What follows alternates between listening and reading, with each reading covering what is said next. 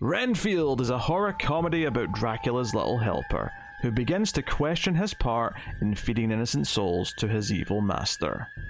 But what we're really all here for is Nicolas Cage hamming it up as Dracula. So let's do it.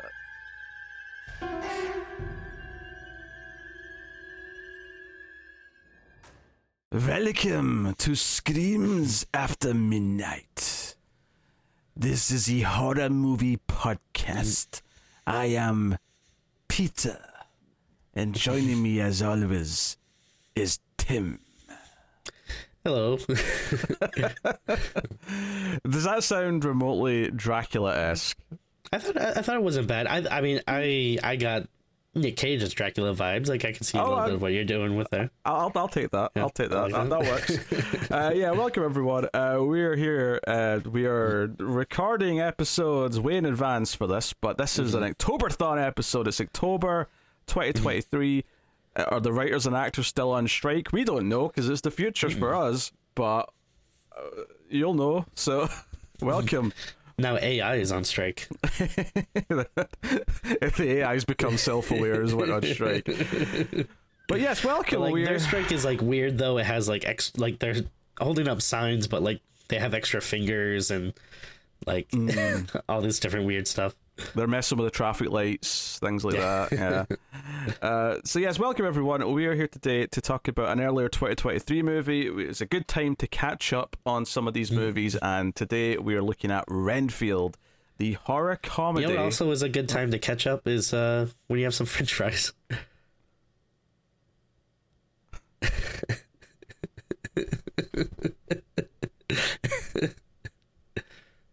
You, you dip the French fries in the ketchup.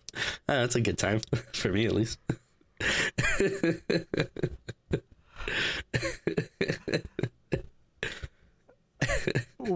this is the lowest we've ever sunk. I, I, I don't know what to say to that that, that joke. It, it, I'm beside myself here. Oh my god! All right. Uh, yes, horror comedy Renfield. Nicolas Cage playing Dracula. Nicholas Hoult playing the titular Renfield. Awkwafina's in there. Um, ben Schwartz is in there as a villain gangster, and his gangster mother is played by I'm going to butcher this name, but uh, Shura Agashalu, who I know as Avasarala from The Expanse. Uh, does a lot of voice work in video games and stuff like that as well. Um, Ooh. So yes, that, that that's your cast for the movie. It's a she mov- play Clink? no, She, is she the voice of Clink? no, she's the voice of Clank. okay. I'm not a gamer, so I don't know. Yeah. What are you talking about? You play games all the time.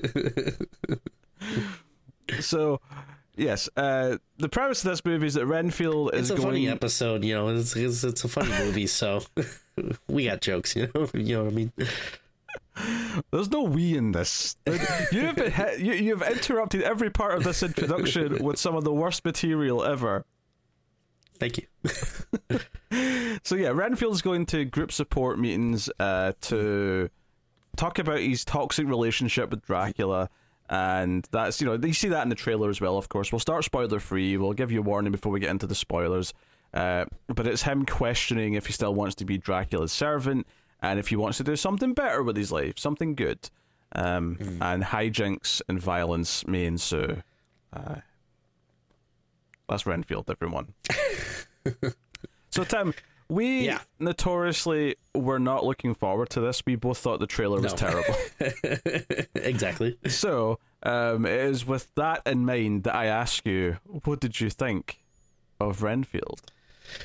Uh, so yeah, I you know, despite us you know complaining about the trailer a lot, uh, specifically, I, I think we were, um, you know, uh, not very down with the kind of comedy uh, it seemed to be portraying. It seemed to be a lot of the typical Hollywood comedy uh, you see nowadays, where I feel like um, it's not actual jokes that people make, but it's just like someone does something weird and someone else comments it by going like, "That was weird. Like, why'd you do that?" You know, which is like just I don't know, not interesting or funny or clever. But um, but again, there was still like a lot of buzz uh about this. You know, mostly because of you know Nicolas Cage as Dracula. That was you know kind of a as, as, soon as you hear you know Nick Cage cast as Dracula, that's something that you want to see, and um, definitely from the trailer, he looked to to be um, at least the most interesting part uh, of this movie.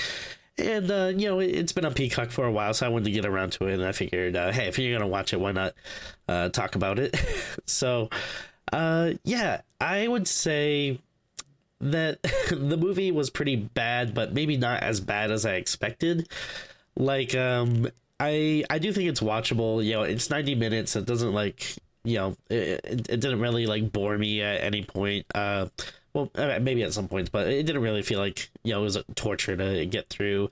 Um, I, I would say that yeah, my thoughts were correct, correct and that um you know Nick Cage was the most interesting part of the movie.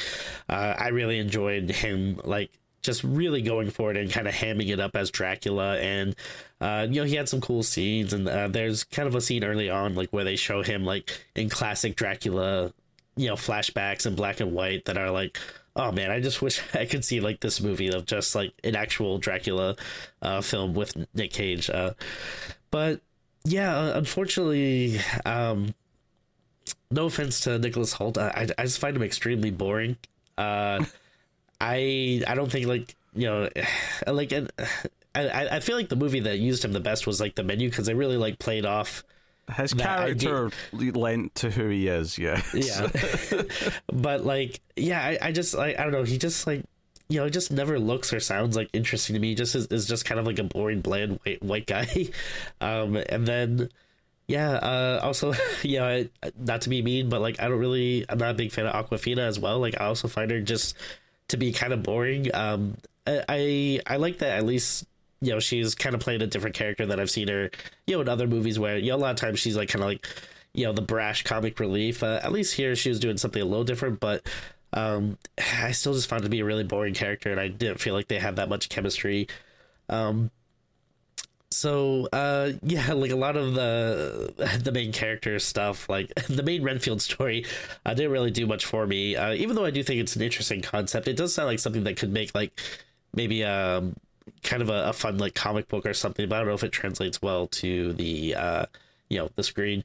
Um there was like a lot of violence which was cool but it was so cgi that and it, it kind of takes you out of it. Like um and also i don't know if it like really did a good job of combining like the fact that it's trying to do these like over the top silly things like oh my god renfield at th- uh, therapy and like using you know this like modern uh you know therapist kind of speak to address his problems like that's a very high high concept comedy idea. I don't particularly find it funny but i can at least see where they're going for it. But then when you try to mix that with like like serious action stuff like you know Renfield and Dracula taking or like Renfield or whatever and the cops like taking on like these drug kingpins uh it's just it, it kind of feels like this weird clash of two things that don't go well together uh not that you can't do like a fun horror action comedy thing but I, just feel like it didn't work super well like um just like if you want to focus on like Renfield trying to get his life together and getting away from Dracula, that's fine. But I don't know, having to introduce like this like gang element to it uh is just like really bizarre. Um I thought Ben Schwartz was okay in it. Uh you know, he's usually funny, uh you know, see around. But uh yeah, those are my kind of rambly uh first thoughts, uh, I suppose. Yeah, I uh, yeah, I wasn't in love with it either. I think it's fair Shocker. and easy to say. um I it's funny though cuz you said that like you can see this as a comic book, but maybe it doesn't lend itself to to mm. film. And. I actually thought the premise always was good on paper. I, I was mm. into the idea until I saw the trailer, and that's where my hype went down a yeah. a, a cliff. And I think there's proof that this works because there's a little TV show called What We Do in the Shadows, which yes. I feel like is doing the exact same type of jokes, but a million mm. times better and more consistently uh, across the board. Uh, yeah, I, I, forgot I was going to mention that as well, but yeah, it doesn't really do your vampire comedy any favors when like the best, funniest like show on TV is a vampire comedy, like right now. It, it, it, got me thinking about why it works there and why it doesn't work here, because there's definitely some like moments and stuff on paper that I think I would probably think was funny. Uh, mm-hmm. Ben Schwartz especially has a couple of lines because I've seen him in other things and him in different directing styles where I know him yelling certain things at certain moments probably would make me laugh, but it didn't in this. Mm-hmm. And I think part of it is that Chris McKay, the director, I think the way he directs this movie, just kind I can I found it annoying, for lack Yeah. of a better term. Like anytime there's action scenes or anything going on, the camera will do a lot of tilting, like as part of its motion. There'll be a lot of quick cuts. Um, and while I can, trying to be like too showy. Know? yeah, there's a lot of uh, yeah, that's a good good way to put it. But there's also like just choices that again it can work in other things. Like there's movies from the 80s that I really love that are like bathed in lots of weird lighting, right? Where there's mm-hmm. just random green or pink lighting in places where otherwise makes no sense. But in this movie, like the you know the, the therapy session where they're all at this meeting, it's all bathed in this like puke green. And I forgot about that. yeah, and after a while, I just kind of started to feel like I'm not really sh- sure if this is working. I-, actually agree that one of my favorite things in the whole movie was the recreation of the original Dracula movie from 1931 with Nicolas Cage playing Dracula. I was like, yeah, I could just go for a shot by shot remake with Nicolas Cage just standing in uh, for Bela Lugosi. I could totally, totally watch that. Uh, Nicolas Cage was the best part. I obviously completely agree on the CG for the action and violence because I should enjoy the amount of splatter that's in this movie. Right. But all of it is CG. Every time there's blood splatter, it is a CG thing that's really obvious and it just completely takes all the charm out of the moments that it's going for. Um, it it reminds me a lot of Cocaine Bear actually, and the, one Oh, of the yeah. reasons why I thought that movie was just trash is because all of the scenes that should be fun were not fun because it was just a CG bear and all the blood was CG. So it just like Yeah. I didn't enjoy any of it. There was nothing They to should have actually. used a real bear. They, they should have. Or, or a guy in a bear costume. I would have, I would have been down for that. No, Actually, you know, I would have probably enjoyed that movie more if it was a guy in a bear costume. Yeah. It's, the, it's not the only thing that would have improved it for the record. There were, you know, better characters and, you know, more serious things like that would have helped. But, um, so uh, yeah, I would, I would, I would say that I, I think tonally this movie like just doesn't really quite know what it wants to be, and or it does know what it wants to be, but it's like this. It feels like a movie from the early two thousands, and, and I Oh, appreciate absolutely. and I appreciate that it is 90 minutes. I do think it's good. I, I, I don't think that should be any longer than that. Maybe 10 minutes at most if you really want to, like, you know, have a bit of padding. But I think the pacing of the editing and the scenes that are in the movie all feels very rushed in the way it jumps around. Uh, they're going for all these quick cuts. The camera's constantly moving, tilting, whatever.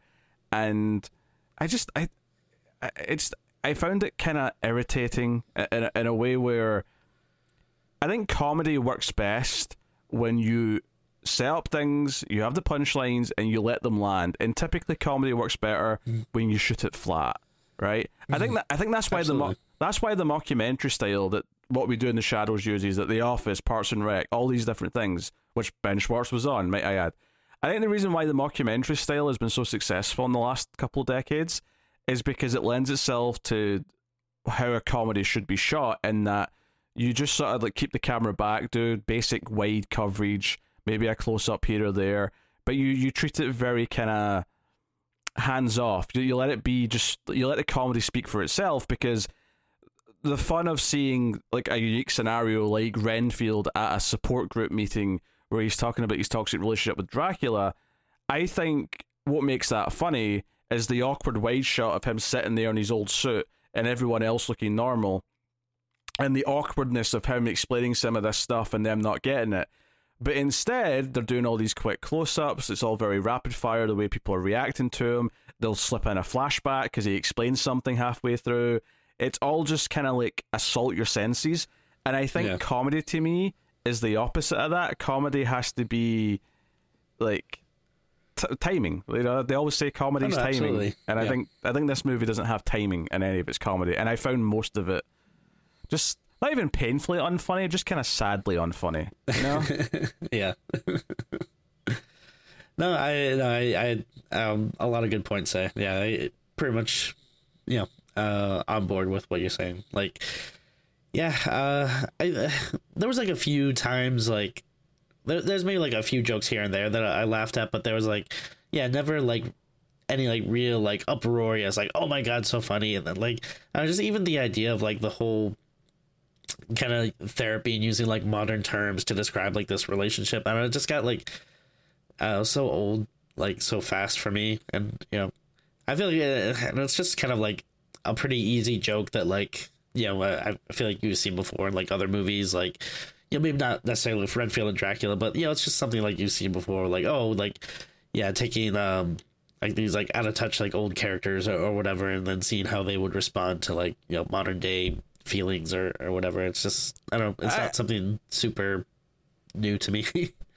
Going back to what I was saying about the shooting style, actually, the better way to even put it is that the stuff in what we do in the shadows is really funny because they feel like those characters feel like they're in the real world. So when they're going to like town hall meetings and they're saying like ridiculous things, it's like no, mm. this feels like we're actually in a real town hall meeting. The problem mm-hmm. here is that this movie, because it's you know bathed in green light and and there's Dutch angles everywhere, I already feel like I'm in some sort of like supernatural world. Like I fe- I feel like if anything, these characters pretending to be normal, the ones that feel out of place. So the mm. the comedy of like the surrealness of him being there and having this problem doesn't hit the same way because I, you know the, the world just feels too fake anyway. Yeah. Also, like I don't know if this is something that we're gonna discuss in spoilers or whatever, but uh, I, for the life of me, I, I don't know if they mention it at some point and I missed it, but I could not figure out if like Dracula was a known thing in this world or if it was like. You know, if it was like, oh, the book and the movie never existed, or if people actually knew what it was, because it seems like at some point someone would be like, "Oh wait, like your name is Renfield, and you're talking about like this vampire guy or, or whatever." Uh, but This- then like, Is an excellent question, Tim, because I would have sworn for the first half or so of this movie that Dracula is not a known thing in this world. I would have sworn that no one's ever like, the book doesn't exist, the movies don't exist. He's just a real thing in the world that's secret because he kills everyone basically. That's what he thought. comes, Yeah, yeah, he comes into contact with, and then all of a sudden, in the back half of the movie, there's just this reaction to him from a few specific characters. We're like, "Hey, it's Dra- it's the real Dracula," and I'm like, Yeah. "Wait, what? what? You, you know about Dracula? What's that now?"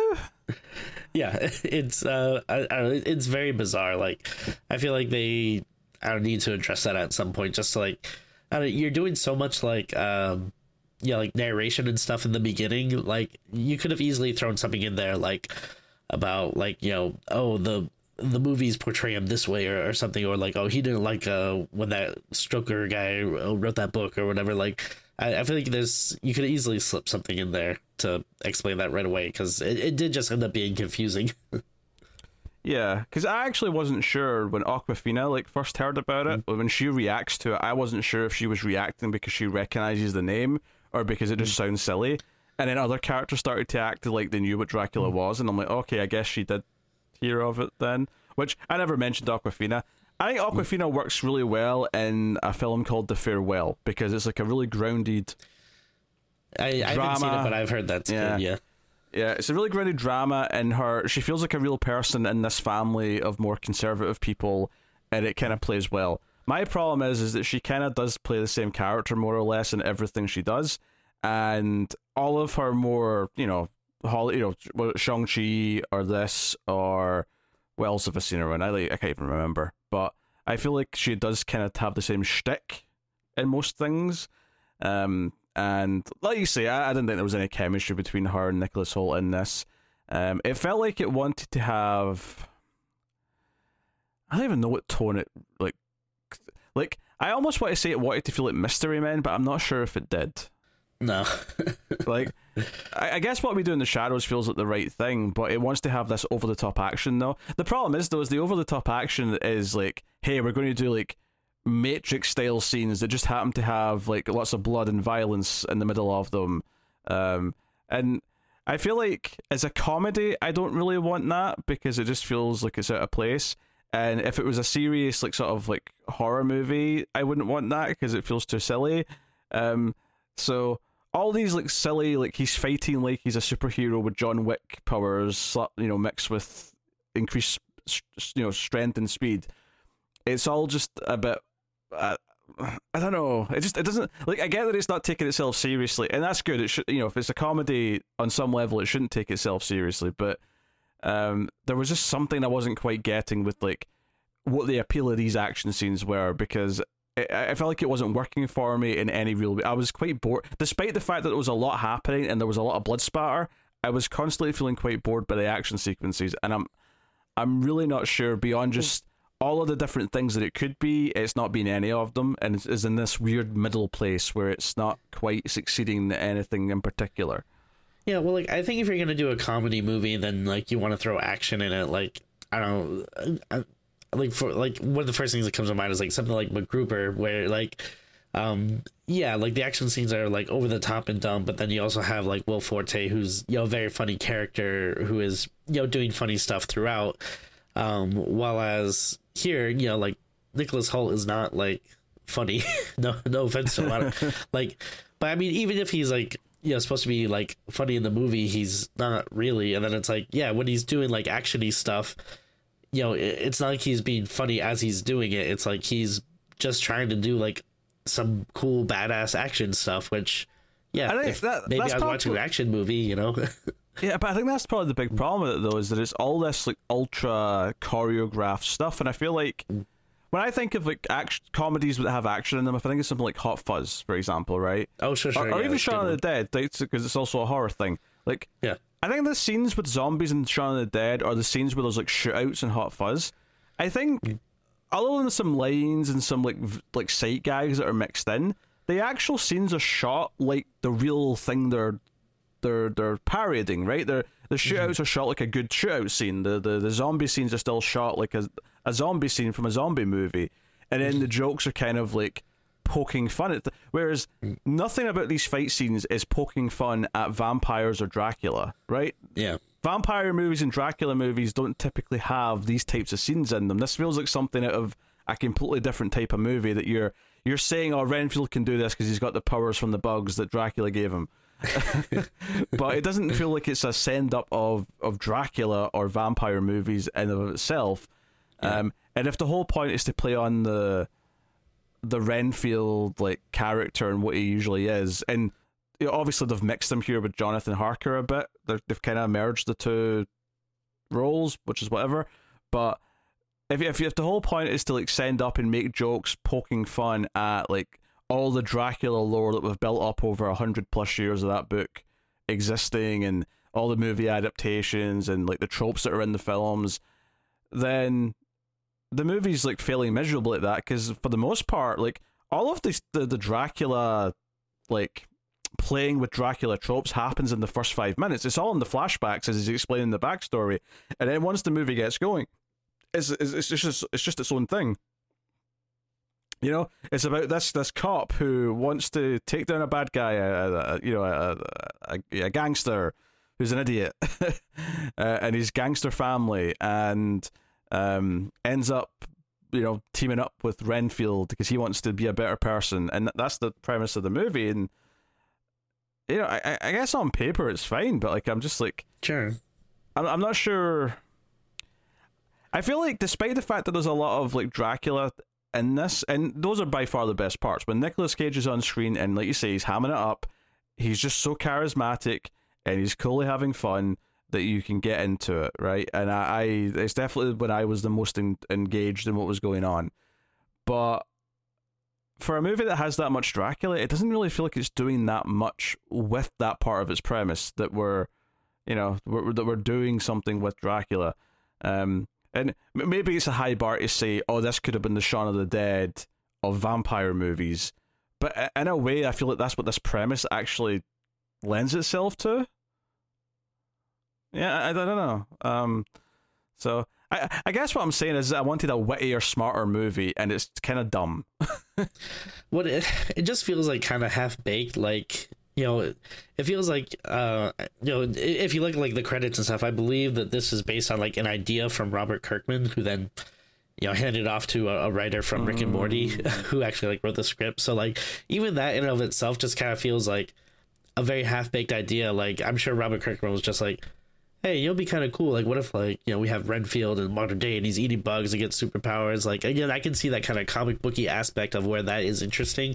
Um, but then again, you just you don't really go further enough with it. You don't really explore it or make the characters interesting, or yeah, like um, you know have a like you're saying like a kind of a wittier way of you know tackling this premise. Uh, instead, you kind of shove this like weird action movie plot into it that I, I just feel like is so uninteresting and derails it. It's it's quite strange, and uh, and I'm kind of curious. I wonder if like they really overestimated like the general populace's like IP awareness of who Renfield is, like because obviously mm-hmm. as her- horror nerds, we're like, oh yeah, Renfield, like you know, Dracula's like crazy buggy assistant, but like you know, to Joe Schmo who doesn't really care about horror movies or you know doesn't they know who Dracula is, but they don't really watch it. Like, you know, if you're giving them this premise, are they gonna be like, wait, what? Who who's Renfield? Like, okay, I know Nick Cage is Dracula, like that's cool, but this movie's called Renfield. What like what is that?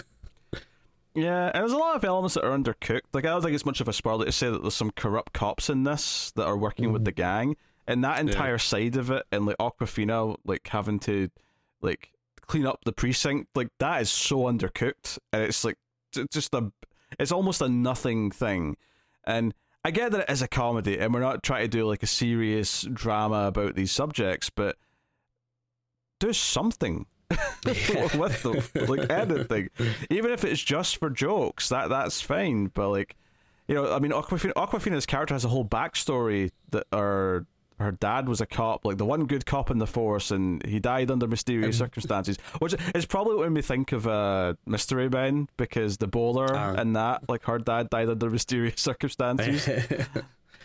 and like I kept waiting for, I don't know if you noticed this, but like I kept waiting for there to be some connection because I, I think I forget if it was Awkwafina or her dad. I think their name was like Quincy Morris, which is like mm. that's one of the you know names of one of the people that goes after Dracula. You know, at the end of the uh, movie, or I forget if that's one name or if it's Quincy and Morris, or if they were two different people. I, I forget, but you know how there's like that group that goes after Dracula at the end.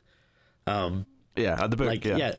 So she has that connection there, and I don't know if that was just like a little wink and a nod, but it seemed like I I kept expecting there to be some kind of bigger setup of being like, oh no, like you come from a family of vampire hunters, which admittedly sounds kind of stupid. I I, I wouldn't want that, but I kept expecting for some type of revelation like that, or like, oh, that's actually why your father was killed because he was secretly like a monster hunter and he stumbled upon this uh, thing, um, which um, another thing I, I kept thinking is. Uh, you know the the the gang that they go up against is like the Los Lobos, which is like you know which means like wolves. Uh, so I kept expecting there to be some type of werewolf element that we're gonna end up having, uh, but again, it's like nothing like that. And I'm not saying that those would make anything good, but like I don't know, it, it seemed like so prevalent that I was like, okay, we're gonna have to see something like this, right? And then it was like, oh no, I guess not. They also feel like things this movie would try to do as well. Like I, I don't, right, I don't blame yeah, you for expecting them because it feels like the sort of stuff this movie would just throw in, but like mm. really undercooked, like you say. Like uh, everything in this movie feels kind of half baked. Yeah, and I think those ideas would feel similarly half baked if they threw them in. But I totally get why you thought, oh, think, maybe they'll do this. Yeah, I, I, think like you mentioned, it feels like an early 2000s movie, which yeah, it does feel like very like um, you know Van Helsing or uh, like Underworld kind of thing. Which yeah, you you would expect them to do something like that in that kind it, of movie. Yeah, it, it, feels like a comedy that came out like a year after Underworld. that's that's exactly what it feels like. Uh, which is a distressing uh, thing to say because I I'm not fond of under, which I guess we'll have to do those at some point because they're technically oh god horror related. They're, they're vampires I, and werewolves. I mean, uh, I suppose so. Yes, I mean scary I, in a, a, different way. I don't want to. There's a lot of franchises I want to get through before we even touch mm. those, but um, yeah. Uh, so sadly, it's. I mean, in a weird way, I kind of agree with something you started off saying was that my expectations were so low that it wasn't quite as bad as I thought. Like I was, I went yeah. expecting to be like, oh, this is like an absolute train wreck that I despise. Mm. Instead, it's just really mediocre and unfunny. And yeah. you know, it has the Nicolas Cage like acting, which I do enjoy, but that's mm. effectively it. And the sad part is, if that's what you're going to sell the whole movie on, then just make it more focused on him. Make it more focused on right. Nick Cage Dracula um, I don't think he'd be upset at having more screen time and probably a bigger paycheck. he'd probably be quite up for it. Um, yeah.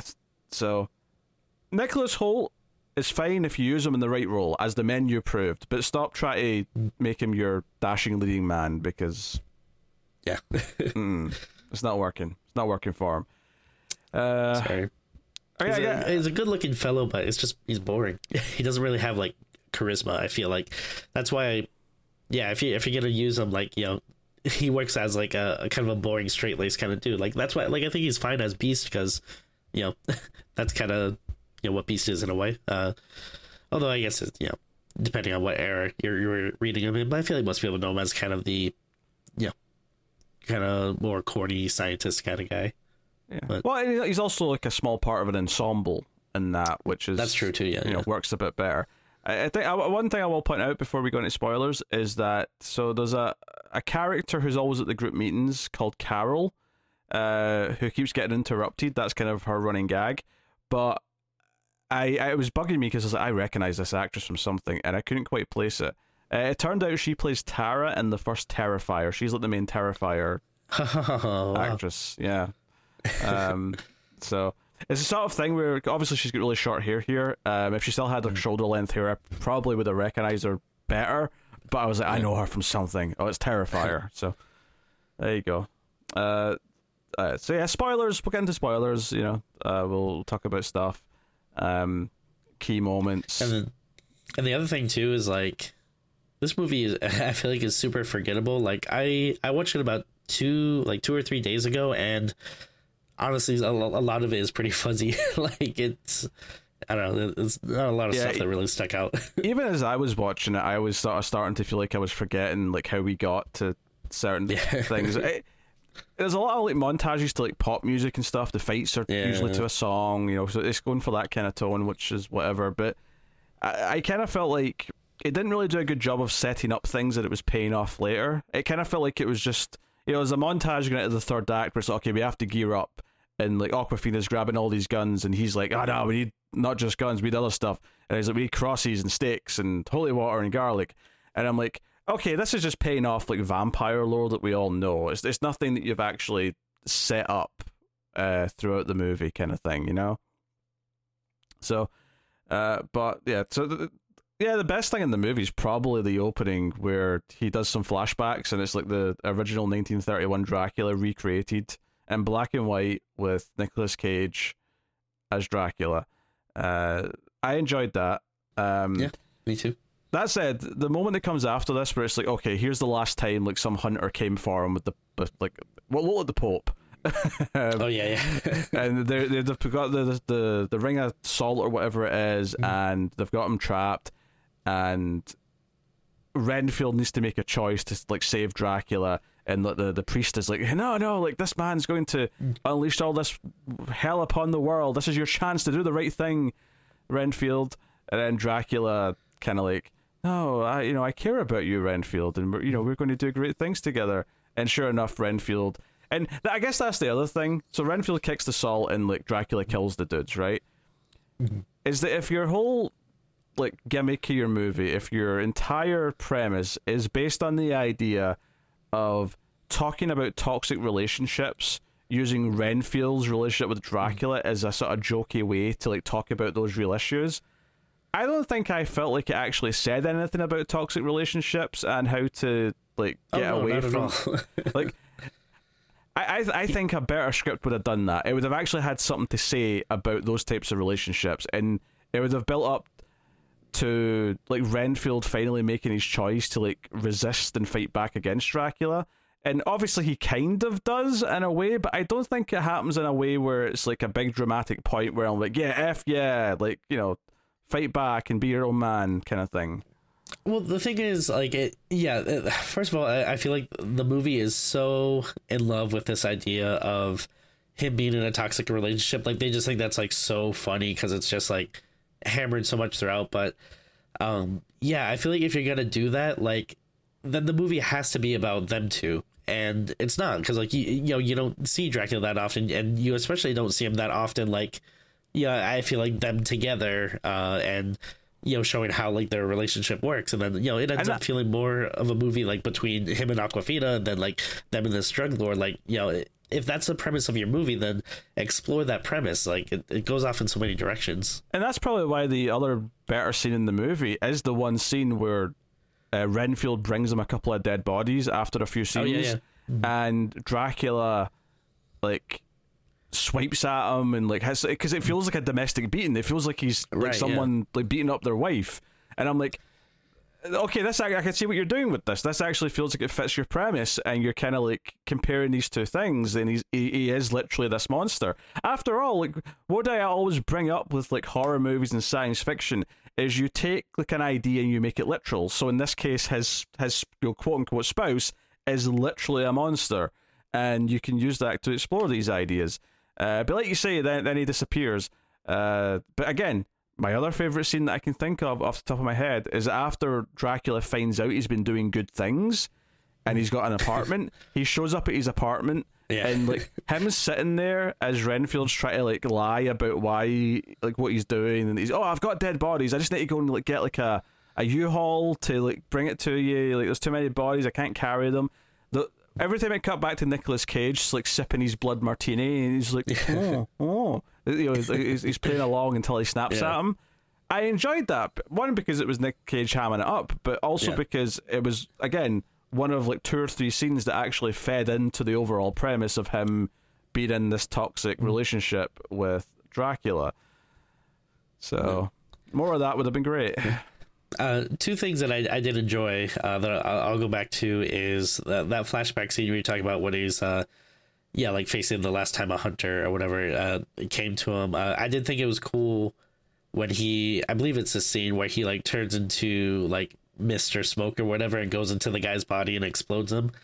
Um, I mean, and, and again, you know, it's CGI, but I feel like at least this one it looked a little better because I feel like a CGI explosion is better than you know the CGI blood we see a lot of later.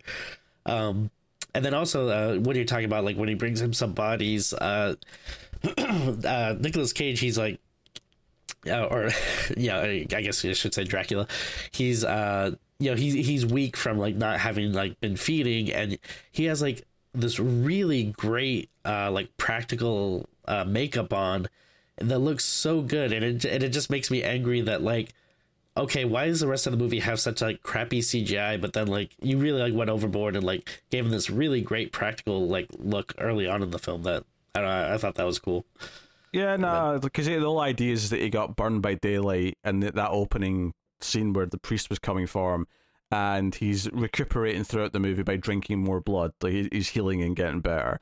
Uh, that that's the thing though. That scene where he's like floating in the circle, and like Renfield's making the choice to whether or not to save him or uh, help the the good guys effectively, is yeah. The unfortunate thing is, is that in my head all I could think was, if this was Nandor and Guillermo in this Oh, yeah, situation, I like it would be better. Like it would just be way better. And admittedly, Mm. it's unfair, right, to compare it constantly to what we do in the shadows because it's so Sure. good. But this is one of these cases where there is such a direct comparison, and you know it's so over the top. You know, there's all this CG effects going on. Like there's this like like almost force field coming up from the circle. Right, it's not just him floating there. It's not just a simple effect. There's a lot going on, and it, you know it's kind of abundance, much like the the shooting style. Whenever there is an effect like that, it always feels really over the top. Like, you know, Dracula doesn't just turn into smoke. He turns into a lot of bats that then turn into smoke. You know, there's there's a lot of abundance of everything in a way that it doesn't really add anything to the to the moments other than just hey, we spent money on CG uh, as opposed to, you know, we fleshed out this idea a bit more. um and I think that, probably the reason why I was comparing it to that again here as well is just because the chemistry. Once again, I don't think Nicholas Hoult and Nick Cage have that much chemistry. That's true, yeah. You know, whereas Nandor and Guillermo and what we do in the shadows, like they're just drip like every interaction they have, like you almost just laugh with them staring at each other because you just you feel this like and yeah, it is tougher because that is an ongoing show, so you get to build up a lot of, you know, repertoire and like um their like relationship. There's a lot of history behind it, you know, certainly by the time you get seasons into it.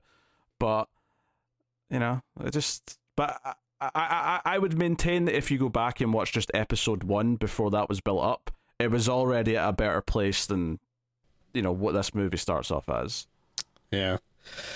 Yeah, and like I I wonder if it would have been better if it would have been more of a Renfield that we're we're used to because like what do we know from like you know the like other Dracula movies like when we think of Renfield like we don't think of this like hunky kind of tortured guy that's like, oh, I'm trying to do good. You know, like Renfield is like you know an evil like little prick and he's like sent to an insane asylum and he's like you know crazy and eating bugs like i feel like he should have been more like manic and disheveled looking Th- and this is this yeah this is more of a role for like a Joaquin Phoenix who wants to like Yeah. be crazy who wants to like get into the mindset and have a straight jacket on and yeah like that's that's that's what you want out of a Renfield like you know portrayal. Uh, You know, whereas this is more because you know Nicholas Hoult. uh, Correct me if I'm wrong, but then he played a zombie in that movie Warm Bodies, where the chick believe fall- he did, Yeah, yeah. falls in love with a zombie. Yeah. Um, and I think that was probably better than this, from what I remember. I didn't love it, but I, I think I liked it more than this.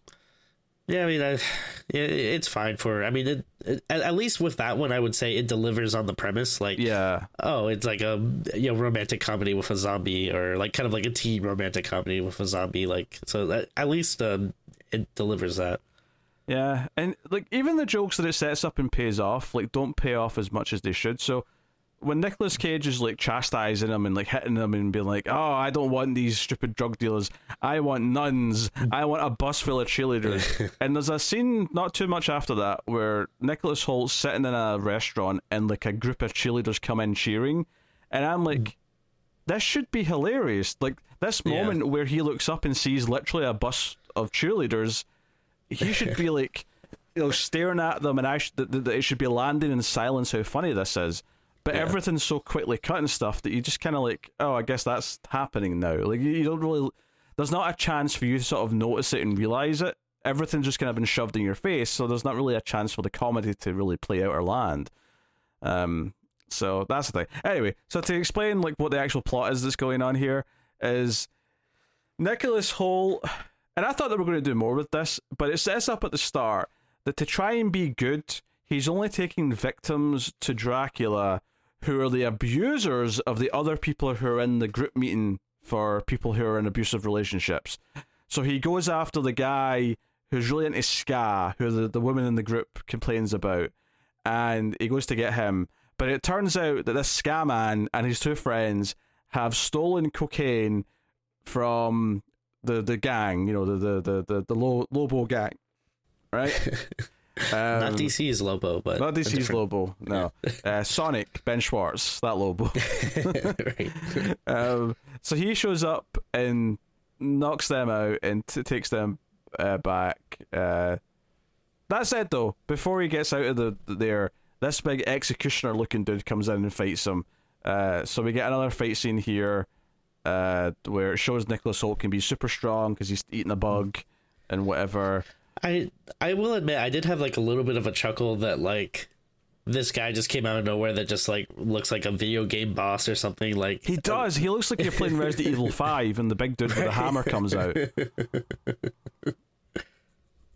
I can, yeah, I can get on board with that. Uh, but Ben Schwartz is outside, and he ends up like driving off when he's when these guys are all killed by Nicholas Hoult, and basically runs into Awkwafina, who's on traffic duty, and like runs down the street, like. Because the moment where I thought, oh, I should think this is funny, is Ben Schwartz just shouting out his name because he's so proud of his name. Because it, it's it's such a a Jean-Ralphio thing to do, Yeah. right? I can just imagine, I'm Jean-Ralphio, like just you know saying it. Um, but the weird thing is, is that like because it's cut so quick, there's a moment where Awkwafina turns to her partner and says, "Hey, that's that g- gang dude, uh, Ted Lobo," and he's like, "How do you know that?" And then it cuts to him going, "I'm Ted Lobo, bitches!" Yeah. But it's so quick that you, like I feel like him them setting it up like that almost. I, I think you could rewrite it a little bit just to sort of like set up the idea Sure. where he says, "How do you know it's him?" And then it cuts to him going, "I'm Ted Lobo, bitches!" Like that. That might be Yeah. funny, you know. Uh, No, I, I I agree. Like, yeah, the just the direction and like yeah, a lot of the editing has a a lot to. I I, I feel like a lot to blame for not the stuff not landing. I think that's what's. Uh, there's a lot of stuff that I don't think works regardless, but I think that was frustrating me early on. Is that there was a lot of things that felt like they could be good jokes that were Yeah. ruined by the execution, whether that was the directing, editing, or in some cases maybe delivery of, of the actors. But there was like stuff on paper that I could see being funny if delivered the right way. And execution in comedy is so much of the you know, the, the task. And and you know, like I I, one thing I, am kind of just like now like kind of putting together uh but I like since you were talking about like the start of this movie I I think like a big problem too is we already start off with him in like the support group mm. and him like wanting to do good like like I feel like that's like we have to see them first like you know kind of discovering that and wanting to make that change but like we we already start the movie off with him like pretty much deciding that that should you know, be to be good. Like, yeah, that should be the end of Act One. Like there should be an inciting incident where he sees Dracula do something bad to someone, and it makes him yeah. question. And maybe he sees a flyer for the group like, meeting or something. Yeah. Like, uh, have you watched uh, Barry at all yet? Or I have not. No, people keep recommending it. I've not seen it yet. Uh, it's great. So I mean, uh, maybe a minor spoiler for it, but like, uh, it happens pretty quickly on the first episode. But like, that starts off with him as you know, he's like a hitman and basically he's following this target who like ducks into this building and you know, he goes to follow him and when he, you know, goes inside, it turns out that it's like an actor's workshop. So like he ends up having to sit through this workshop and then like he you know get like discovers that he wants to be an actor like i feel like you need something like that where like you know maybe hmm. yeah he's following people and then he runs into this support group or something and then like that's you also know, inadvertently like, very Tobias Funke. I'm just going to put it out there. yeah, that's a good point. Yeah. yes, continue. Sorry. Which I, I mean, hey, that would be another. Um, I I forget that gentleman's actor, but I feel like that would be a, a, a better like choice for Renfield. Um, yeah. Almost anyone from Arrested Development probably would have been. Uh, but yeah, I mean something like that where like yeah, you, you show him making the discovery or like you know see like having some type of moment where he decides he needs to change because then you know uh, that's like the precipice for the rest of the movie. Otherwise, it's we just start off with him wanting to do good, and then the whole movie is him yeah uh, ending up doing good. Like there's no like growth for the character. he like pretty much you know, I, I, guess I guess the growth would be that he finally stands up to Dracula or whatever, but you already get the sense that he's you know leading towards that and starting to do that in the beginning anyway. So I don't know. Yeah, yeah. Maybe he's fallen a victim and he ends up in the group meeting by accident, and then he hears them talking about the toxic relationship. Maybe he relates to them and goes, "Wait a minute, am right, I in like a toxic would, relationship?" Like, I, I think that would be like a better, yeah, way to do it. Like, where like you know they have to kind of coax it out of him, like you know, to get him to start talking. And then once he starts talking, he's like, "Well, no, I'm." Actually, I'm just here for a friend. I'm not really. Uh, and then, like, the more he talks, like the more they're like, oh no, you're actually like yeah. in a relationship as well. Like that, like that would be funnier to me than again. You just like start off with like the joke halfway through. I feel like, and now that would even take that much time. You just have one quick scene of him stalking a victim. You know, a little creepy scene at the start. And then he goes, it follows them in here. The light turns on, and it's a group of people talking about their feelings. And he yeah. sits in on it. And then when they get to him, he denies that he's in a toxic relationship, but then mm-hmm. realizes as they're all talking and asking him questions that he is, mm-hmm. and yeah, like yeah, like maybe that point, like seeing how he even starts to mm-hmm. believe that could be interesting. But he's already made these decisions before the movie starts, and it's not even like it goes back and shows you like what inspired him to make this choice. It's just it's it's just sort of generally. Oh yeah, you know he keeps promising me he's going to do you know great things for me, uh, and you know he keeps not like that, that's yeah. basically yeah there's, there's never really any more to it than like a specific incident or whatever uh yeah. now that is a very good point actually is that it would probably at least set you up for why we should root for him in some way um and i think like this would take a much much smarter script but giving mm. us a version of this movie that it's still a funny movie it's still a comedy but makes you sympathize with him and want and want to see him stand up to Dracula. But in this movie, I never gave a shit if he stood up to Dracula. I never oh, cared. No, yeah. Like I was, I was more excited to see Dracula than anything else in the movie. So, right.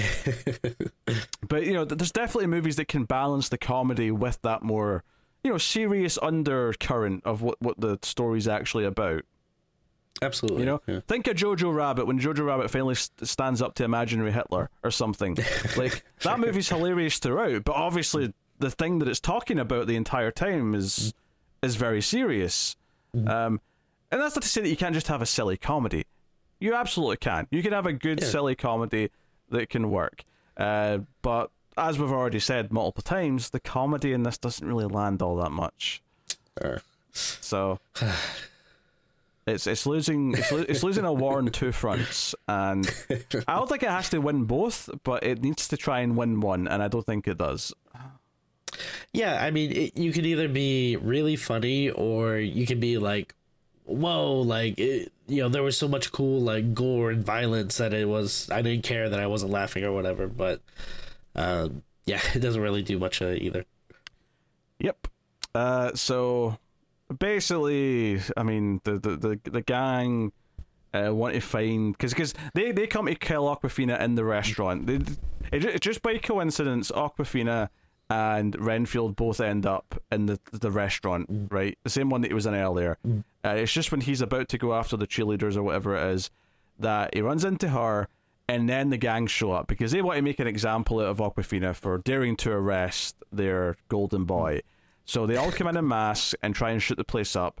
And of course, uh, Renfield pops some bugs and Stark goes going all superhero and just he rips a dude's arm off. He, you know, uh, with like a with a tray, which is one of the things that Awkwafina just says after he does it. Did I see you Yeah. cut off a guy's arm with the serving tray? Oh, Uh, I'm laughing. Which, I'm by the way, like for for a character who's supposed to be the by the books cop who wants to like not like you know do things in a shady way, she just kind Yeah. of takes it in her stride that this guy has mutilated, admittedly all gang members who were going to shoot people, but he has mutilated them.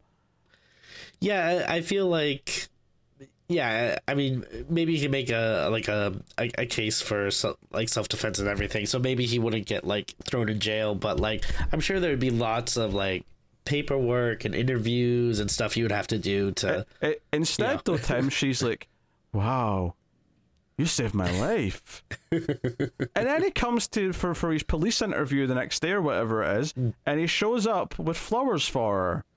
It was it just me, or did it feel like there was go- this was going to be like a real focus of the movie was the, the romantic part where he's got a crush on her, and I thought so. yeah, and then I feel like after this scene though, it mostly just disappears, and it's like almost never brought up or mentioned that there's a romantic connection between them. Yeah, I, I couldn't even tell you. Like by the end of the movie, um, I don't even remember. Like, uh, like, uh, are, do we get the feeling that they're gonna go off together, or like they just pals or something? I, don't know.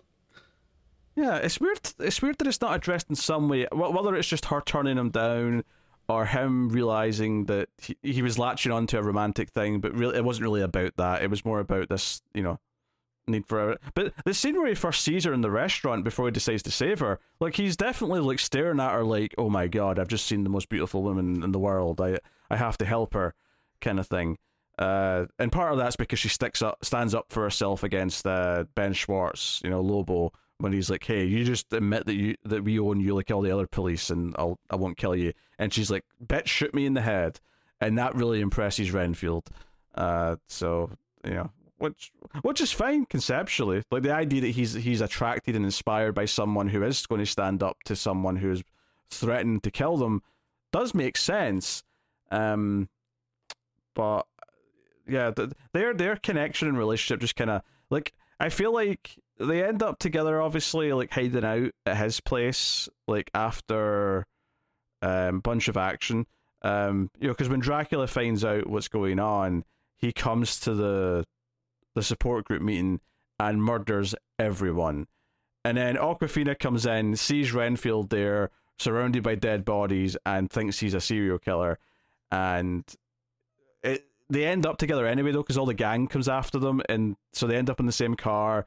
She ends up passing out, and Renfield takes takes her back to his place, and she wakes up. He explains that he's the servant of Dracula, all this stuff. Uh, but this all just kind of builds up to a big action scene where the gang and a bunch of corrupt cops come to his apartment complex. Uh, and it's one of those ones where there's like a sort of open middle of it where like there's like a terrace and a walkway around like a sort of central area that you can sort of see down and it's open top kind of thing. Does that make sense? I don't know if I described that pr- properly right? Um, but it's just a lot of like action of him ripping off arms and throwing arms at people and smashing heads with his foot, and at one point there's a slow motion moment where he sort of like lands on top of a guy that she's dangling over the over the top of the uh, the banister, and it's just an explosion of CG blood. It's very. Uh, sounds it's like, I, I like like you should be standing in your seat going like hell yeah like this is so cool but like it's just it's just not it's not. I agree. yeah Uh, I felt nothing from it at all. And she's just like, unloading clips of bullets into like other cops and and like gang members like I constantly. think I think the one thing that actually made me chuckle about this scene actually didn't have anything to do with the fighting. I think that it's like beforehand to get amped, he has to like steal like a neighbor kid's ant farm and like chug Yes. ants.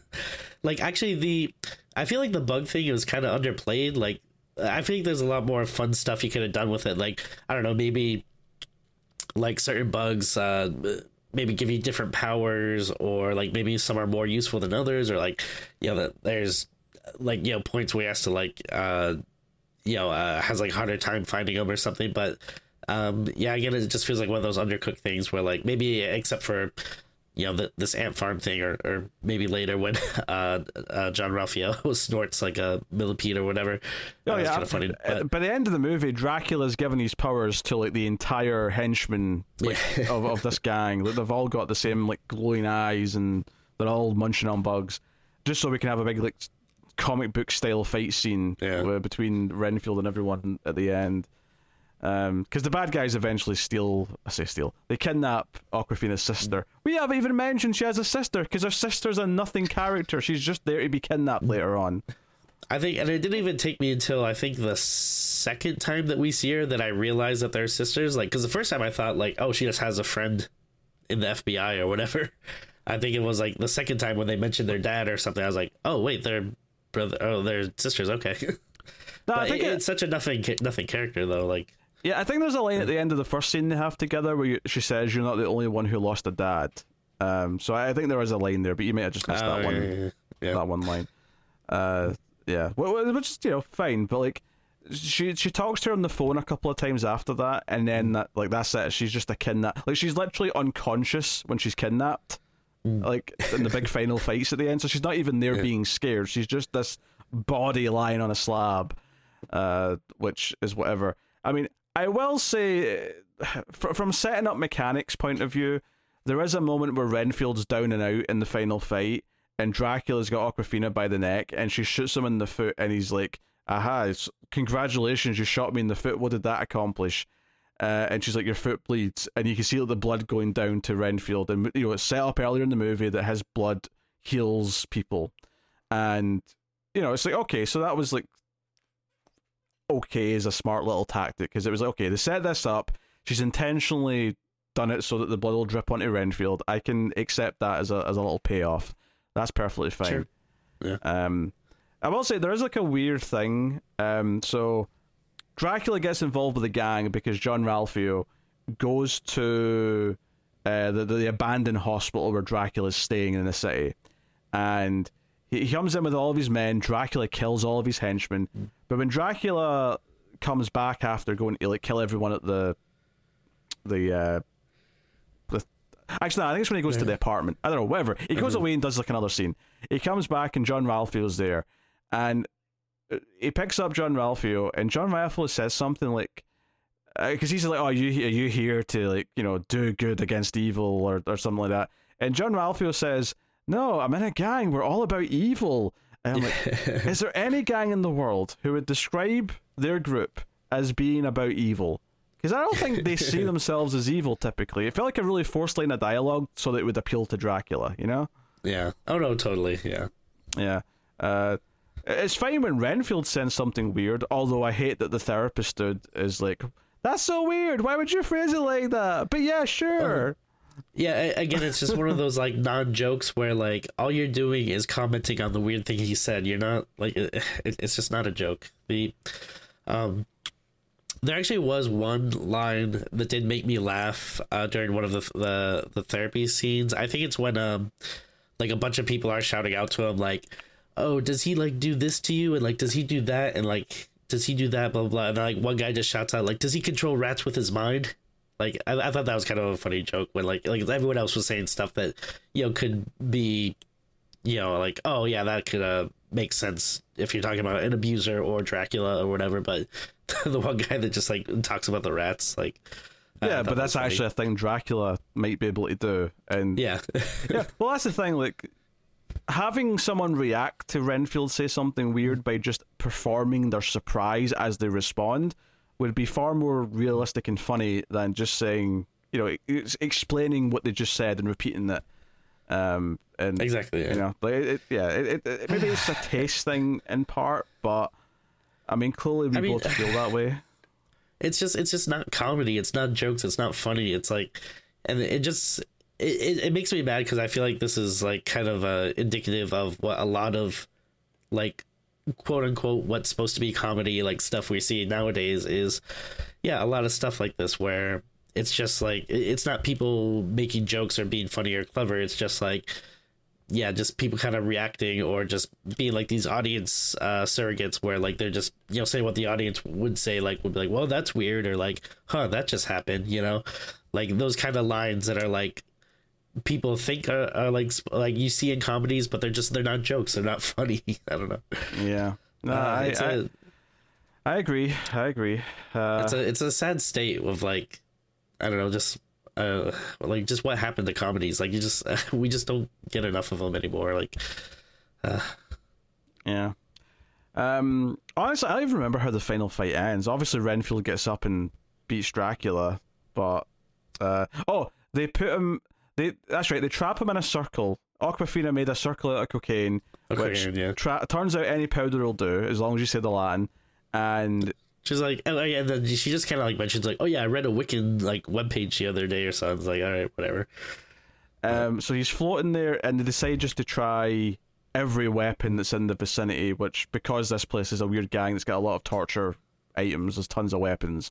Yeah. Uh, they eventually like put him into cement and chop him up into blocks and like throw him down the sewer, and but they keep a big big jar of his blood because at the end we see that he's resurrected everyone at the uh, the support group meeting, um, which yeah okay. I, I mean like uh, I don't know, is that like a weird like oh like you know we, we can't have like this many like people die in the movie. Like we have to show him he's a hero and he like resurrects people. Like i don't know it felt unnecessary. Like, I was you thinking... want to resurrect one or two characters like the sister or whatever that's fine but mm. yeah, just like everybody i don't know. Because i was thinking because we see the sister alive before they show us the jar of blood and i'm like wait how's she alive? I thought she was dead already. And then yeah. it's like oh okay they've, re- they've, they've at least healed her if not resurrected her with the blood fine. Um but you know, it's like I feel like we've glossed over like like there's an entire like you know one on one fight between uh, Ben Schwartz and Nicholas Hoult where they're both using their their Renfield powers. And I've got nothing to say about it. Like I have, I have literally nothing to say about it. It is a boring, you know, jump Again, at each other in the air yeah. fight scene again like the movie wants you to you know be ripping your shirt off out of excitement because you're just like yes like this is what i've been waiting for. But yeah it's just uh there's just nothing to it. It's, it's I, I get uh, other than like yeah him kind of snorting the the bug at the beginning of the fight i don't remember like anything that really happens in it. Uh, yeah, it's it comes back again to either caring about what Renfield's trying to accomplish and being invested in his story, or just the jokes and action actually being enjoyable to watch. And, and you know and well shot and engaging because they're well paced and they crescendo and they feel exciting, right? Instead of this yeah. where it's a lot of quick cuts, it's a lot of like Dutch angles. It's it's it's you know it's it's the bare minimum to like make it look it's actually happening, but without it actually having any effect on the audience. And it's just I don't know, it just kind of made me sad. more than anything. the entire third act of this movie is just kind of a wet fart, and it's not like well, the I... first two thirds were that much better. But like, I think it's the worst part, though. I think the last like half hour is the worst part of the movie. Oh no, I yeah, I agree with that. And then the uh, the, the thing that's like yeah, that makes you sad is there's a lot of wasted potential here because uh, again, like the you know the premise uh, I actually think is pretty promising and that you can do interesting stuff there. And again, Nicolas Cage as Dracula is is such a gift uh, to this movie, which honestly like might be unwatchable, yeah, without him. But uh, yeah, unfortunately, it's just like such a waste to, yeah, have like something like like that good like as Nick Cage's Dracula and and then yeah to have like a pretty decent premise and it just gets wasted on this movie that just feels like so nothing like it doesn't um, it's because it doesn't use its premise. Like uh, the, the question i would ask you does it take anything about dracula or vampires or renfield and subvert it? Is there anything oh, no, in no, the no. film where it feels like oh it's taking this and spinning on it it's on its head because of you know we're, we're, we're playing with the tropes and we're playing with like the rules of what these things are? It- it doesn't Yeah, and uh, I mean, I'll be honest. Like, yeah, we're recording this early, but yeah, this will be you know, part of our uh, Octoberthon. Uh, and then I wonder, you know, how many people are even going to remember that this movie came out this year? Like, I, I feel like it's so like forgettable. Like, uh, and you know, I, I feel like leading up to it though, we were hearing a lot about it because again, you know, most of it was you know Nick Cage's Dracula. You know, that makes like horror headlines and everything. But this, I feel like it was like they were kind of touting this as going to be like a big deal, like you know, movie for this year, like leading up to it, and then it just came and went, and then you know, Do you know, what- do you know what it feels like to me? nothing. If it feels like a bigger budget, and obviously it's got more actors in it, and it's a more of a mainstream release, but it kind of feels like a bigger example to me of how I felt about uh, uh, Willy's Wonderland or Wally's Wonderland, whatever that movie was called. oh yeah, yeah, yeah. Where yeah. the premise with Nick Cage fighting Five Nights at Freddy's style things sounded amazing, and it's just Yeah. such a nothing movie that does absolutely nothing with its premise and just doesn't capitalize on it, doesn't ha- think of fun scenarios. And Yeah. this kind of feels the same to me. Like it's got this great premise about focusing on Renfield and try to break away from Dracula, but instead of like treating it like a horror comedy where it's using the type of horror scenarios that Renfield might be in if he tried to get away from hmm. Dracula, of like trying to like look over his shoulder at the shadows. Like, is there a single scene in this movie where anyone is scared of a shadow or like worried that someone's coming at them in the dark? I don't think there is. like, No. and it's such a small thing to ask for. Instead, it's like no, no, no. When he the powers that Renfield has, it's kind of like he turns into like a like a super strength John Wick, and he's just like that's what's going to happen. There's going to be these big over the top superhero style fight scenes, and that's it. Uh, Like you know, and Awkwafina's there being Awkwafina, like she always is. I, I don't know. Okay. I can't recommend it, Tim, uh, which is needless to say. Uh, I mean, I, I watched this on Peacock. Uh, if I mean, it, by the time if it's still streaming on it, but yeah, I I'd say like if it's streaming, you know, it, it's worth it enough. Like if you have nothing else to watch and you're intrigued enough by like Nick Cage that you kind of throw it on on like on a Sunday afternoon, maybe. You know, watch when Nick Cage is on the screen, and then maybe go get up and do the dishes or something like you know during the other parts. Like I, I feel like it's that kind of movie where if it's on TV and you're kind of interested, maybe check it out. But yeah, I wouldn't like. I definitely wouldn't recommend like rushing out or like having to, uh, you know, like uh, God forbid, pay money for it. Like you know, if we saw this in theaters, I'd be, uh, I think, a, a lot angrier than you know having to watch it on a, a streaming service. You know, Yeah, I think I'm happy we didn't have to see this in theaters. I, I think I'd have been very upset spending money on this, um, or spending more money on this, I should say. Yeah. But um, yeah, I. It's a rough time, and you know, I, I hope I didn't compare it to what we did in the shadows too much. I tried to bring up other examples uh, with Hot Fuzz and Shaun of the Dead of movies that take a genre of film and play with it for comedy's sake, but do it so much better than this film could ever dream of doing it. I think like everything in Hot Fuzz, for example, is setting up jokes for later. They're all paid off. Everything is so like tight from a script level, and it's constantly playing with the tropes of like the over the top action movie of the, of the of the types of characters that that are in them. Of a character who's like saying no this is the real world those things don't happen but of course by the end of the movie he's put in a situation where he has to become like a typical action star and that's the entire premise and that's what the entire thing revolves around um that this should be a renfield who's in a dracula movie who's trying to get out of a dracula movie but other than the flashbacks at the start it never feels remotely like a vampire or dracula movie it feels like i don't know like Joel Schumacher directed it. You know, we're we're down the street from Gotham and Batman Forever. yeah. nah, I didn't like it. If that's not clear, Tim, what For are you sure. rating Renfield?